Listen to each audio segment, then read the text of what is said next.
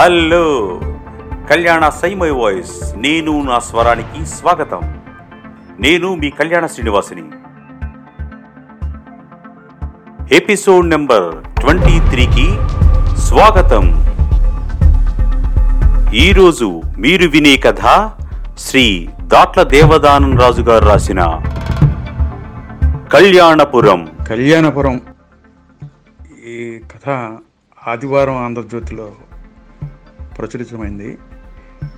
తొంభై ఏళ్ళ నాడు యానంలో వందలాది బాల్య వివాహాలు జరగడం అనేది ఒక చరిత్ర.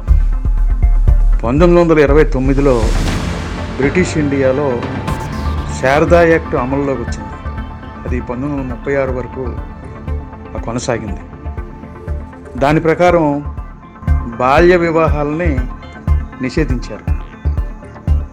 యానం ఫ్రెంచ్ వారి పాలనలో ఉన్న కారణంగా ఆ యాక్టు ఇక్కడ అమలులో లేదు. సాంప్రదాయవాదులు ఆచారాలు అవి పోషించేటటువంటి వారు మైనార్టీ తీరని తమ ఆడపిల్లలని యానం తీసుకొచ్చి ఆరు పది సంవత్సరాల పిల్లల్ని బాల్య వివాహాలు చేసేవారు. కళ్యాణపురం అనేది యానంకి మరో పేరుగా గుప్తనామంగా చలామణి అయ్యేది. ఆ చరిత్రను నమోదు చేయడానికి రాసిన కథ కళ్యాణపురం ఆనాటి ఆచార వ్యవహారాలు మాట పట్టింపులు భోజన పద్ధతులు పెద్దరికాలు నిలుపుకోవడం అనే కొన్ని విధానాలు ఇవన్నీ మనం ఈ కథలో మీరు చూడొచ్చు. ఈ కథ యానం కథ కథలు రెండులో ఉంది. ఈ కథను ఇప్పుడు మీకు తన అద్భుత స్వరంతో పాత్రోచిత సంభాషణతో కళ్యాణ్ శ్రీనివాస్ గారు చదవడం అనేది నాకు చాలా ఆనందకరమైన విషయం. ఆయనకు ధన్యవాదాలు. నా పేరు దాట్ల దేవదాన్ రాజు యానం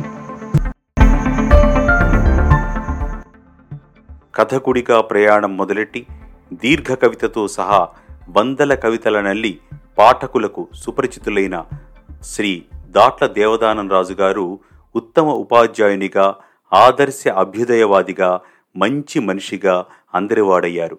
కథ కవిత సంపుటాలే కాకుండా యానాం చరిత్ర వంటి గ్రంథాలను వెలువరించారు. శిల్పంలోని మెళుకువల్ని ఆకలింపు చేసుకుని వస్తువును హృద్యమైన కథగా మలచడంలో ప్రత్యేక శైలిని స్వంతం చేసుకున్నారు శ్రీ దాట్ల దేవదానంరాజు గారు. వీరు రాసిన యానాం కథలు అనే కథ నుండి ఈరోజు మనం వినే కథ కళ్యాణపురం. రండి విందాం.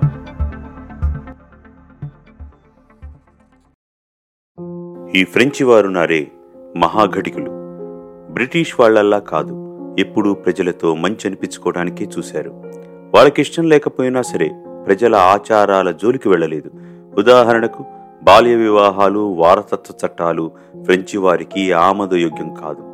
అయినా సరే తీర్పులు చెప్పేటప్పుడు భారతీయ ప్రాచీన శిక్షాస్మృతులనే ఆధారంగా చేసుకునేవారు. ప్రజల మనోభావాలకు వ్యతిరేకంగా నడుచుకోలేదు. వాళ్ళ మనుగడకు దెబ్బ తగలకుండా చూసుకునేవారు. ఎనభై ఏళ్ళ క్రితం పంతొమ్మిది వందల ముప్పై నాలుగులో యానాం అంటే కళ్యాణపురంలో జరిగిన ఓ సంఘటనను చరిత్ర మర్చిపోతుందా? పూర్వాచార పరాయణుడైన పరమఛాందసుడైన నీలకంఠ శాస్త్రిని మాత్రం మర్చిపోతారా? నీలకంఠ శాస్త్రి పేరు కడియం చుట్టుపక్కల అన్ని గ్రామాల వారికి పరిచయమే. కళ్యాణ మహోత్సవాలు ఆయన కన్ను సన్నలలో జరగాల్సింది. ఆయనంటే అందరికీ భయమే. తేడా వస్తే ఊరుకోడు. వైదిక శాస్త్ర ప్రమాణాలు పాటించడంలో ఏమైనా సందేహాలుంటే ఆయన తీర్చవలసిందే. పెళ్ళి కొడుకు తండ్రి సుబ్భావదానికి దూరపు బంధుత్వం కూడా ఉంది. ముహూర్తం పది గంటల పదహారు నిమిషాలకు. వధూవరులు చిన్నవాళ్ళే. విరూపాక్షుడికి ఏడేళ్ళు మీనాక్షికి ఐదేళ్ళు. బ్రిటిష్ పాలిత ప్రాంతంలో శారదా చట్టం అమల్లో ఉంది. బాల్య వివాహం కడియంలో కుదరదు. అందుకే యానాం వచ్చారు.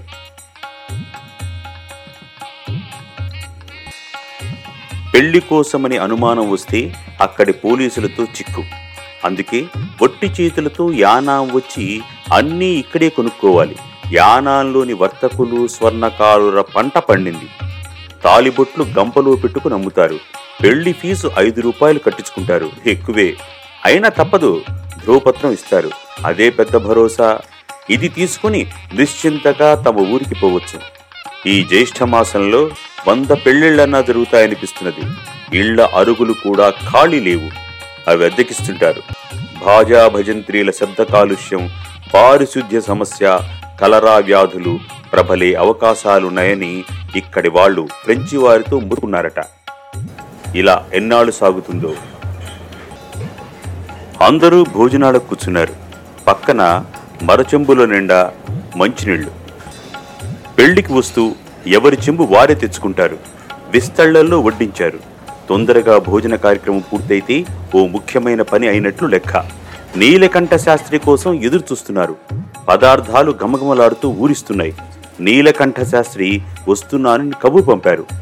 ఇక ఎంతసేపైనా నిరీక్షించాల్సిందే చేత్తో పదార్థాల మీద వాడుతున్న ఈగల్ని కొట్టుకుంటున్నారు. కడుపు లోపల ఆకలి నకనకలాడుతోంది. నీలకంఠ శాస్త్రికి ప్రత్యేకంగా వెండి పువ్వులు అతికిన పీట వేశారు. మిగిలిన వారందరూ తాటాకులతో అల్లిన సాపల మీద కూర్చుని వెనుక గోడకు నడువాంచి అసహనంగా వీధి గుమ్మంకే చూస్తున్నారు. విశిష్టాలయం వీధిలో మంచి బస దొరికింది. బాపన్న నాయుడు గారిని అభ్యర్థించి ప్రహరీ గోడ లోపల చప్టా చుట్టూ దడి కట్టుకుని భోజనం ఏర్పాట్లు చేసుకున్నారు. వెలుగు కోసం లాంతర్లు కాగడాలు ఉండనే ఉన్నాయి. శారదా చట్టం అమల్లోకి వచ్చాక ముఖ్యంగా బ్రాహ్మణులకు పెద్ద ఇబ్బందే వచ్చింది. ఐదు రోజుల పెళ్ళి కాస్త ఒక రోజులకు మారింది. పిల్ల రజస్వల అవ్వకుండా మూడు ముళ్ళేయించాలనేదే కదా శాస్త్రం. లేకపోతే పరువు పోతుంది. రాజమండ్రి దగ్గర కడియం నుండి పెళ్ళి కోసం వ్యయప్రయాసలతో యానాం విచ్చేశారు. పేరయ్య శాస్త్రికి ఆకలి దంచేస్తుంది. నిండు విస్తరి రారమ్మని పిలుస్తోంది.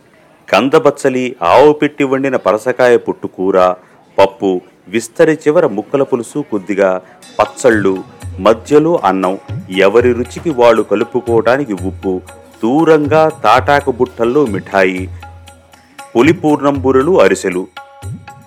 మహానుభావుడు ఇంకా దిగబడడేం? తన వల్ల ఇతరులు ఇబ్బంది పడకూడదని అనుకోకపోతే ఎలా? పేరయ్య విస్తరికేసి దృష్టి సారించాడు. అన్నంపై నెయ్యి అభిగారం చేసి ఉంది. సత్యం త్వరితేన పరిశించామి అమృతమస్తు అమృతోపస్తరణమసి పరిశేచనం చేయాలి. మడచిన అరచేతిలో నీటిని విస్తరి చుట్టూ తిప్పి ఐదుసార్లు పంచప్రాణాలకు ఆహుతులు ఇస్తూ రెండేసి అన్నం మెతుకులు నోటిలో ఉంచుకుని అన్నం కలపాలి.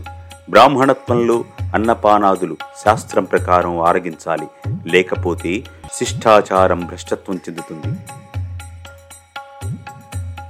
ఇంకా నీలకంఠుడు వేంచేయలేదు ఏం పనులు వెలగబెడుతున్నాడో ప్రాప్తకాలం ఇంకా దాపురించలేదు. అందరూ మనసుల్లో తిట్టిపోస్తున్నారు సమయానికి రాలేకపోతే నా గురించి కనిపెట్టుకోకండి మీరు కానియండి నేను వెనుక దిగబడతాను అని ఒక్క మాట చెబితే పెద్దరికం బహుబేషుగ్గా నిలిచేది కదా? అనుకున్నాడు పేరయ్య. అంతట్లోకి హమ్మయ్య నీలకంఠ శాస్త్రి రాని వచ్చాడు. వేదం చదువుకున్న ఘనాపాటిగా ఆయనంటే గౌరవం. లౌకిక వ్యవహారాల్లో మటిక్కి శాస్త్రిది చిన్న బుద్ధి. మదమాశ్చర్యాది సర్వరోగాలు ఆయనకున్నాయి. ఏం చేస్తాం? పెద్దల ఎడ ఒదిగి ఉండాలి. మాటలు తూలరాదు. ఎటు నుంచి ఎటు వస్తుందోనని క్షణం క్షణం భయపడుతూ ఉండాలి. ముంజేతికి సింహ తలాటం బంగారు కడియాలు మెడలో రుద్రాక్ష తావళాలు నుదిటిన విభూది గంధం సువాసనలు వెదజల్లుతున్నాయి. వేషము భాషే సగం గౌరవం తెస్తుందనటానికి ఆయనే ఉదాహరణ. విస్తర్ల ముందు కూర్చున్న బ్రాహ్మణుల్ని తేరిపార చూశాడు. అందరి ముఖాల్లో ఆతురత చిరుమందహాసం చేసి పీట మీద ఆసీనుడయ్యాడు. విస్తెర్లను పరికించాడు. పదార్థాలన్నీ గమనించాడు. పదార్థాల పేర్పులో ప్రాథమిక జ్ఞానం కొరబడిందని గ్రహించాడు. ఉపేక్షిస్తే అస్తిత్వం దెబ్బతింటుంది. అంతే కోపం నషాళానికంటింది. గభాలన లేచాడు. అందరూ నిర్ఘాంతపోయారు. పేరయ్యేలాంటి వాళ్ళు ఏం ముడిందిరా బాబు? అనుకున్నారు. ఎవడ్రా? విస్తర్లో వడ్డన వెలగబెట్టిన వాడిది బ్రాహ్మణ పుట్టుకేనా? శాస్త్రవట్టు ఒకటి ఏడ్చింది కదా. అపభ్రంశ జరిగితే మా బోట్లు ఎలా ఊరుకోగలం? లేకపోతే ఫ్రెంచి వారి ఇలాకలో ఆచారాలు కొత్తగా రూపు కడతాయా? అగత్యం కాకపోతే సొంతూరు వదులుకొని పరాయి పంచరకు రావడమే కర్మ. ప్రాంతం మారితే శాస్త్రం గతి తప్పుతుందా? అలా వీల్లేదు. ఇక లేవండి. తిండి కోసమే వచ్చినట్లు ముఖం వాచి ఇంకా ఏమిటి చూస్తున్నారు. లేవండి. అంటూ నీలకంఠ శాస్త్రి గర్జించాడు. విసురుగా అడుగు ముందుకు వేశాడు. అందరికీ గుండెలు గుబ్బిల్లుమన్నాయి ఏమైంది ఏమైందంటూ పెళ్ళి కూతురు తరపు వాళ్ళు కంగారుగా పరిగెట్టుకొచ్చారు. పెళ్ళి కొడుకు తండ్రి సుబ్బావదాని అక్కడే ఉన్నాడు. నీలకంఠ శాస్త్రికి ఎదురు నిలిచి మాట్లాడలేడు. ఇంతకన్నా ఏం కావాలి? శిష్టాచారం మంట కలిసింది. వినాశకాలం. విస్తర్ల మీద వడ్డన తీరు మీరే చూడండి. కులం కట్టుబాట్లు కూలిపోకుండా ఉండాలని వర్ణాశ్రమ ధర్మాలు శాస్త్రసూచిత కర్మలు దిక్కు దివాణం లేకుండా పోకూడదని పూర్వాచారాల్ని పట్టుకుని వేళ్ళాడుతున్నాం. అదే వారసత్వాన్ని భావితరాలకు అందించాలని తాపత్రయపడుతున్నాం. మనలాంటి కర్మిష్ఠుల పోషణ వల్లే ఇంకా ఈ లోకం నిలిచి ఉందన్న సంగతి గ్రహించండి. పెళ్ళి కూతురు బంధువుల్లో నారాయణ శర్మకు అర్థమైంది పొరపాటు ఎక్కడ జరిగిందో. అయ్యా తమరు జ్ఞానవంతులు వేద వేదాంగ పారంగతులు. ఊరు గాని ఊరు తప్పు కాయండి. కొస అరిటాకులు దొరకడం లేదు. స్థలాభావం వల్ల కొన్ని ఆకులు అడ్డంగా పెట్టారు. తప్పే! పప్పు కూరలు ఉండాల్సిన స్థానంలో కాకుండా కుడి ఎడమలుగా వడ్డించారు. అది తప్పే! కుర్రాళ్ళు తిరిగి చేసిన పొరపాటు పెద్ద మనసుతో క్షమించండి. మరలా విస్తళ్ళు మార్పిస్తాం. నీలకంఠ శాస్త్రి కాళ్ళ మీద పడ్డాడు నారాయణ శర్మ. సంబంధం కుదుర్చుకున్నప్పుడే మా సుబ్బావదానితో అన్నాను. నా మాట వినలేదు. నూతిగట్టున కాలు కడుక్కోవడానికి నీళ్ళిచ్చినప్పుడే గమనించాను. ఇంటిలోకి అడుగట్టి మంచినీళ్ళు తాగుతున్నప్పుడు నిర్ధారణ అయింది. ఒరే నాయనా వీళ్ళు వాడుకునే పాత్రల మీద ఎవరో ఒకరి ధర్మమనో జ్ఞాపకమనో ఉందిరా. ఈ సంబంధం వద్దురా అని చెప్పాను. ఒకళ్ళ కోసం ఒకళ్ళు పుట్టినట్టున్నారు పిల్లలు అని మోజుపడ్డాడు. ధర్మాన్ని సమంగా పాటించే వాళ్ళ మధ్యే బంధాలు కలకాలం నిలుస్తాయి. నీలకంఠ శాస్త్రి మాట్లాడుతూనే ఉన్నాడు. మరో అరగంట గాని ఆయన కోపం చల్లారలేదు. పెళ్ళి కూతురు బంధువులందరూ ముక్తఖండంతో బ్రతిమిలాడి ప్రాధేయపడి మొత్తం మీద ఆగ్రహాన్ని తగ్గించారు. తాత్కాలికంగా అహం తగ్గిన మరోసారి విడుచుకుపడుతుందన్న సంగతి అప్పటికి ఎవరికీ తెలియదు. చల్లారిన పదార్థాల మీద ఆబగా పడ్డారు విశిష్టాలయం వీధి నిండా పెళ్ళి సందడి. రోడ్డు నిండా జనం తీర్థంలా ఉన్నారు. మనుషులు పల్లకీలు గుర్రబ్బగీలు. శారదా చట్టం పుణ్యమా అని యానాంగ్ కళ్యాణ శోభతో విరిగిపోతుంది ఆహ్లాదకరమైన వింత పరిమళం కొత్త బట్టల రెపరెపలు పండుగ వాతావరణం. పెళ్ళి కొడుకులు పెళ్ళి కూతుర్లు కొందరు పల్లకీల్లో మరి చిన్నవాళ్ళైతే బంధువుల సంకల్లో మారాన్ చేస్తూ గులిపించుకుంటూ ఏమైనా అంతా పదేళ్ళ లోపే. ఆ దారిన వెళ్ళే ఫ్రెంచి వాళ్ళకు వినోదం ఆశ్చర్యం భుజాన బ్యాగులు తగిలించుకుని వెళుతున్న వాళ్ళల్లా ఆగిపోయి చూస్తున్నారు. ఏమిటి వీళ్ళ ఆచారాలు? అంతంత చిన్న పిల్లలకు పెళ్ళిళ్ళ? వయసు లేని అభం శుభం తెలియని అసలు జరుగుతున్నదేమిటో అర్థం కాని పసివాళ్ళకు పెళ్ళి పేరుతో ఒక తంతు చేసి జీవితాంతం బలవంతంగా కలిసి ఉంచే హక్కు ఎవరిచ్చారు? అర్ధాంతరంగా కుర్రాడికి రోగమో రుష్టో వచ్చి సావు మూడితే ఇక ఆ పిల్ల జీవోత్సవంలా మూఢ విశ్వాసాల మధ్య నలిగిపోవటమేనా?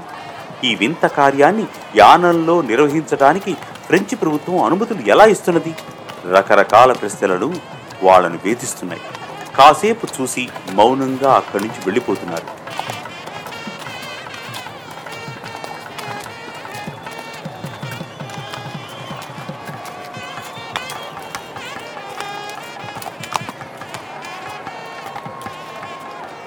పల్లకీలు అందంగా అలంకరించి ఉన్నాయి. రంగురంగుల గుడ్డ ముక్కలు వేళ్ళాడుతున్నాయి. జలతారు మెరుపులు ముఖమల్ దారాలు వెండిలా మెరిసే తీగల తడుకులు బూరుగుదూది సన్నని మెత్తలు.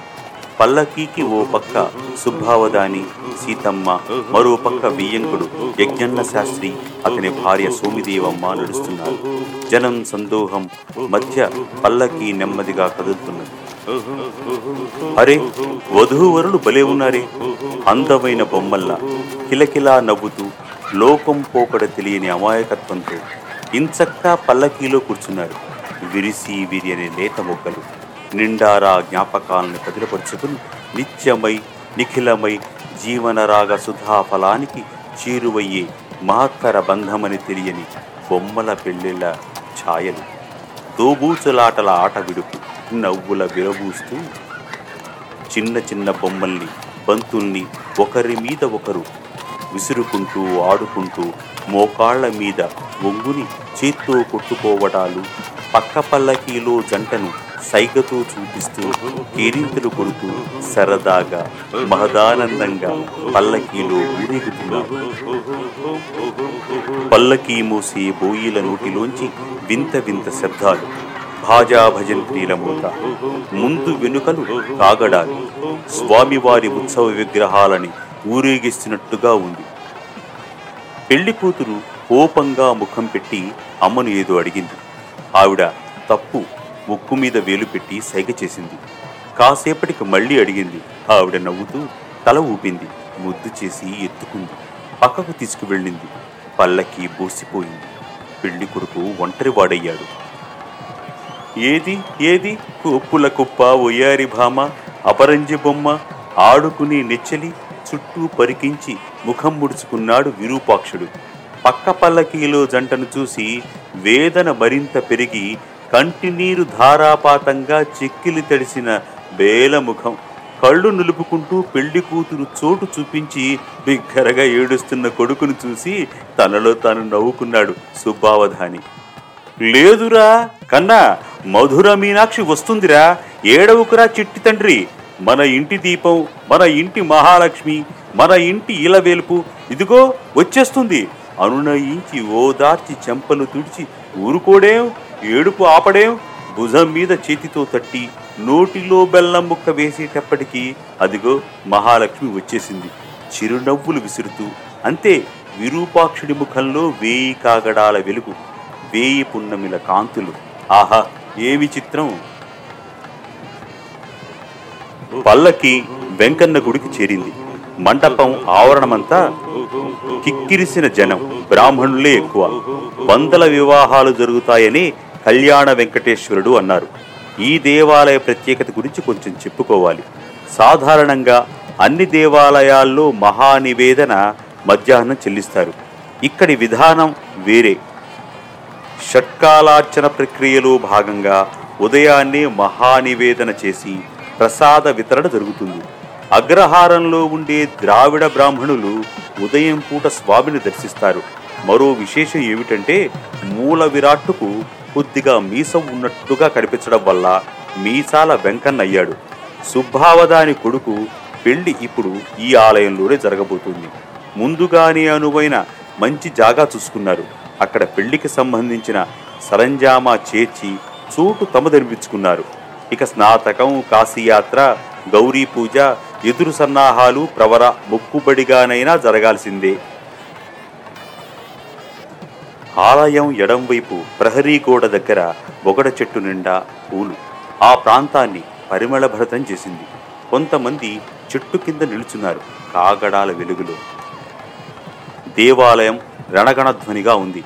మంత్రాలు లయబద్ధంగా వినిపిస్తున్నాయి.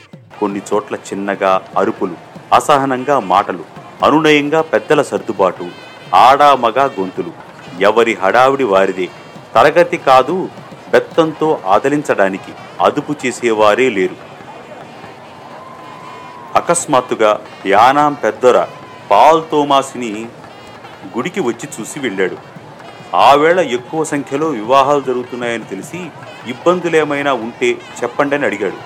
హిందూ సాంప్రదాయవాదులు చేసే కార్యక్రమాల వివరాలు అడిగి తెలుసుకుంటాడు. ఆయనకు అదొక సరదా. స్వయంగా గుర్రం స్వారీ చేసుకుంటూ ఇంజరం వెళ్ళి జాతకం చెప్పించుకున్నాడు కూడా. నమ్మకం గురించి కాదు ఉత్సుకత అంతే. నీలకంఠ శాస్త్రి చెట్టు కింద పల్లకీ రాక కోసం ఎదురు చూస్తున్నాడు ఇంకా కొంతమంది బంధువులతో కలిసి రద్దీ ఎక్కువగా ఉండటం వల్ల పల్లకి ఆలయానికి రావడానికి ఆలస్యమయ్యేలా ఉంది. నిరీక్షణ చిరాకు నీలకంఠ శాస్త్రి ఒంటి నిండా చెమట తుండుగుడ్డతో మాటిమాటికి తుడుచుకుంటున్నాడు. ఆయనకు నీరసం కూడా ఉంది. కొత్త వాతావరణం సరిపడలేదు. నడుం నొప్పి మొదలైంది. కాళ్ళు బాధ పెడుతున్నాయి. కాలాతీతమవుతున్నది. ఇప్పటికైనా వధూవరులను పీటల మీద కూర్చోబెడితే గాని అన్ని తంతువులు సవ్యంగా పూర్తి కావు. నీలకంఠ శాస్త్రి ఉస్సూరని నిట్టూర్చాడు. ఇక లేచి నిలబడేంత ఓపిక లేదు. వేచి చూడగలిగే శక్తి అస్సలు లేదు. కళ్ళు తిరిగి పడిపోయే పరిస్థితి. బలవంతాన ఎంతసేపు నిలబడగలడు? అసాధ్యం అనుకున్నాడు. నాయన దామోదరం నన్ను బస దగ్గరికి తీసుకువెళ్ళు.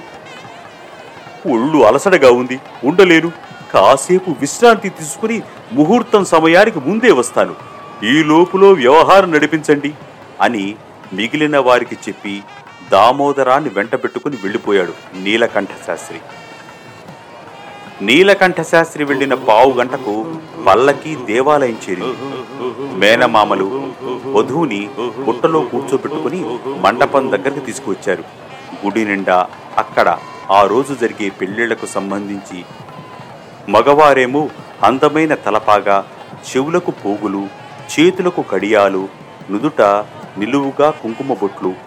ఇక ఆడవారేమో వడ్డాణాలు నాగారం జడగంటలు పాపిడి చేరు సూర్యచంద్రులు దండకడియాలు కంటె కాసుల దండ ఆభరణాలు ధరించి అటు ఇటు తిరుగుతున్నారు. విరూపాక్షుడు మీనాక్షి అలసిపోయి ఉన్నారు. వాళ్ళిద్దరూ వాడిపోయిన పువ్వుల్లా ఉన్నారు. విరామం లేకుండా ఆటలాడిన ఆటగాళ్ళల్లా చిరు చెమటలు ఒంటి మీద తుడిచారు మీనాక్షి అయితే మరీను ముఖం వేలాడేసింది. పెళ్ళి తంతు విఘ్నేశ్వర పూజతో మొదలైంది. బంధువులు ఉత్సాహంగా వివాహాన్ని వీక్షిస్తున్నారు. పిల్లలిద్దరి చేత దగ్గరుండి జాగ్రత్తగా జరిపిస్తున్నారు. విరూపాక్షుడు బానే చేస్తున్నాడు. మీనాక్షి మాత్రం నిద్రమత్తు ఆవహించింది. మేనమామ ఒడిలో వాలిపోయింది. కళ్ళు తెరిచి మెళుకువ వస్తే ఏడుపు మొదలెడుతుంది. అలాగే చేతులు పట్టుకుని గుంజి చేయిస్తున్నారు. మీనాక్షి ముఖం మీద కాసిన్ని నీళ్ళు చిలకరిస్తున్నారు. కనురెప్పల్ని విప్పతీసిన వెంటనే మూసుకుపోతున్నాయి. విరూపాక్షుడికి సరదాగానే ఉంది. నవ్వుతున్నాడు. చెప్పిన పని చక్కగా చేస్తున్నాడు. సుముహూర్తం వేళ దగ్గరకొచ్చింది. మీనాక్షి పూర్తిగా నిద్రలోకి పోయింది. ఎవ్వరూ చేయగలిగేది ఏమీ లేదు. పది పదహారు నిమిషాలకు జీలకర్ర బెల్లం తల మీద పెట్టించారు తాళి కూడా కట్టించారు ధర్మేచ అర్ధేచ కామేచ నాతిచరామి అనిపించారు. పెళ్ళి అయిపోయింది. సరిగ్గా అప్పుడు నీలకంఠ శాస్త్రి వచ్చాడు.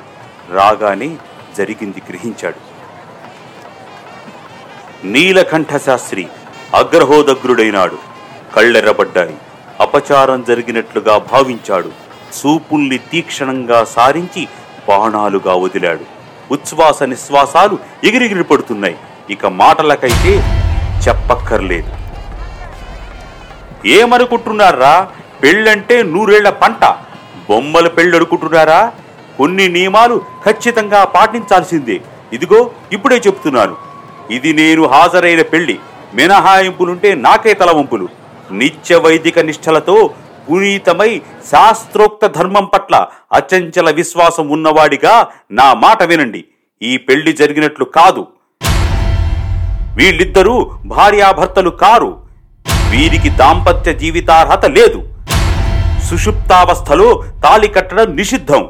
మళ్ళీ ముహూర్తం నిర్ణయించి యథావిధిగా కళ్యాణం జరిపించాల్సిందే. యానాల్లోనే జరిపిస్తారో అక్కడ దొంగచాటుగా జరుపుతారో మీ ఇష్టం. ఈ విషయంలో వాగ్వివాదాలు అవసరం లేదు. మళ్ళీ చెప్తున్నాను ఈ పెళ్ళి చెల్లదు. అని చెప్పి విసవిస పెద్ద అంగలు వేసుకుంటూ వెళ్ళిపోయాడు నీలకంఠ శాస్త్రి. బ్రాహ్మణ్యం నివ్వెరపోయింది.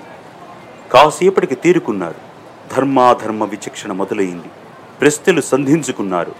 నీలకంఠ శాస్త్రి అంతటి వాడు చెల్లదన్నాక మీనాక్షి విరూపాక్షులను ఆలోమగలుగా సంబోధించే ధైర్యం ఎవ్వరూ చేయలేకపోయారు. సుబ్బావధాని యజ్ఞన్న శాస్త్రి ఏం మాట్లాడుకున్నారో గాని మరో పదేళ్ళ పాటు పిల్లలిద్దరూ ఎవరి ఇళ్ళల్లో వాళ్ళు ఉండిపోయారు. ఆ తరువాతే వియంకులయ్యారు. ఇది ఒక కొత్త ఒరవడికి నాంది పలికింది. క్రమేపీ పెళ్ళి కళ తప్పి కళ్యాణపురం బూసిపోయింది.